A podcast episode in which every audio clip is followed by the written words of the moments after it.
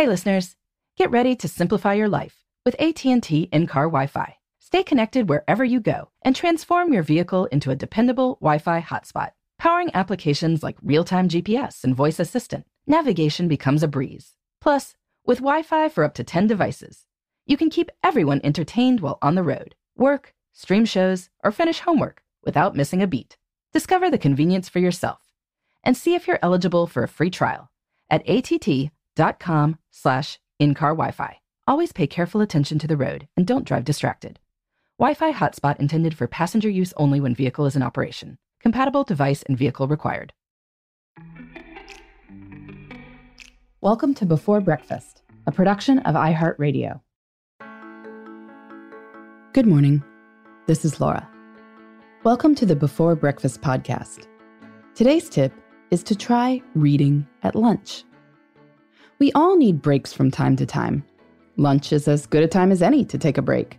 You have to eat, and you have to manage your energy. When you don't break midday, the afternoon can easily disappear into unfocused email reading or social media checks. You might wind up staying late just to get your work done. If you've already worked through lunch, well, this can definitely lead to burnout. Breaks are smart. But this raises the question what should you do at this time during the workday that you aren't working? One of the best ideas I've heard lately is to use it to read. My co host on the Best of Both Worlds podcast, Sarah Hart Unger, works as a physician.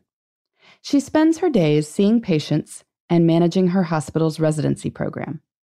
So she has recently been using her lunch break to make it through her summer reading list. I can't do this every day. Meetings, work, etc., she recently posted on her blog.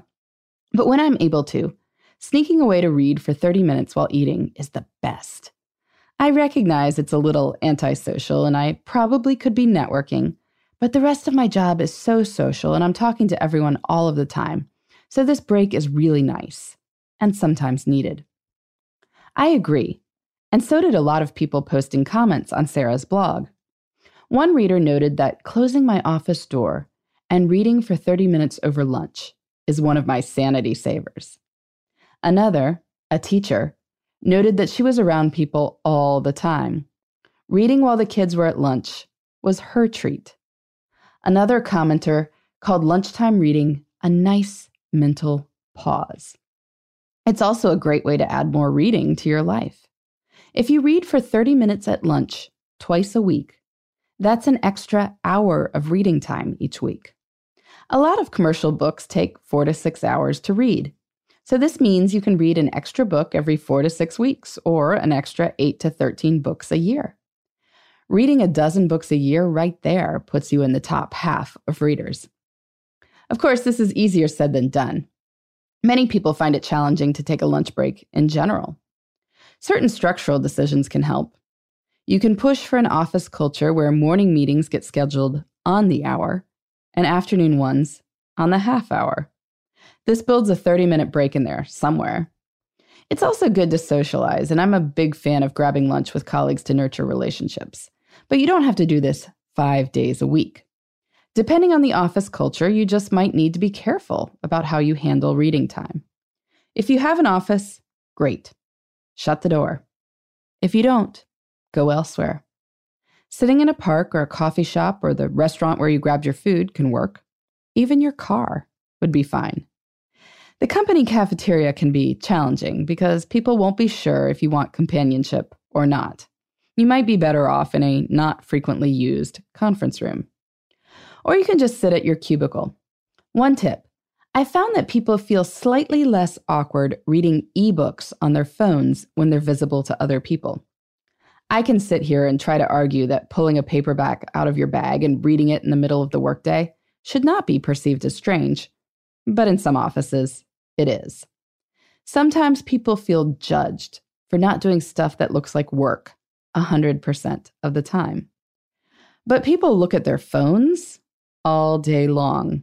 No one has any idea what you're doing on it. So feel free to put ebooks on there and read on the Kindle app. By putting your brain in a different space for half an hour, you'll return to work with new ideas, and you'll feel like you got a mini vacation. You're not on the beach, but you can indulge in a beach read. Do you read on your lunch break sometimes? Let me know. You can email me at beforebreakfastpodcast at iheartmedia.com. In the meantime, this is Laura. Thanks for listening, and here's to making the most of our time.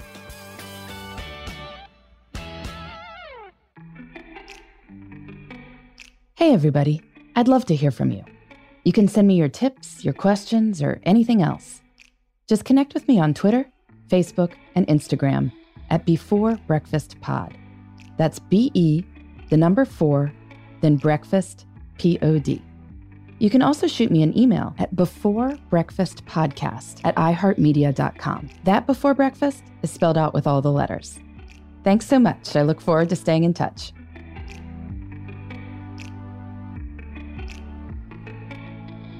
Before Breakfast is a production of iHeartRadio. For more podcasts from iHeartRadio, visit the iHeartRadio app, Apple Podcasts, or wherever you listen to your favorite shows.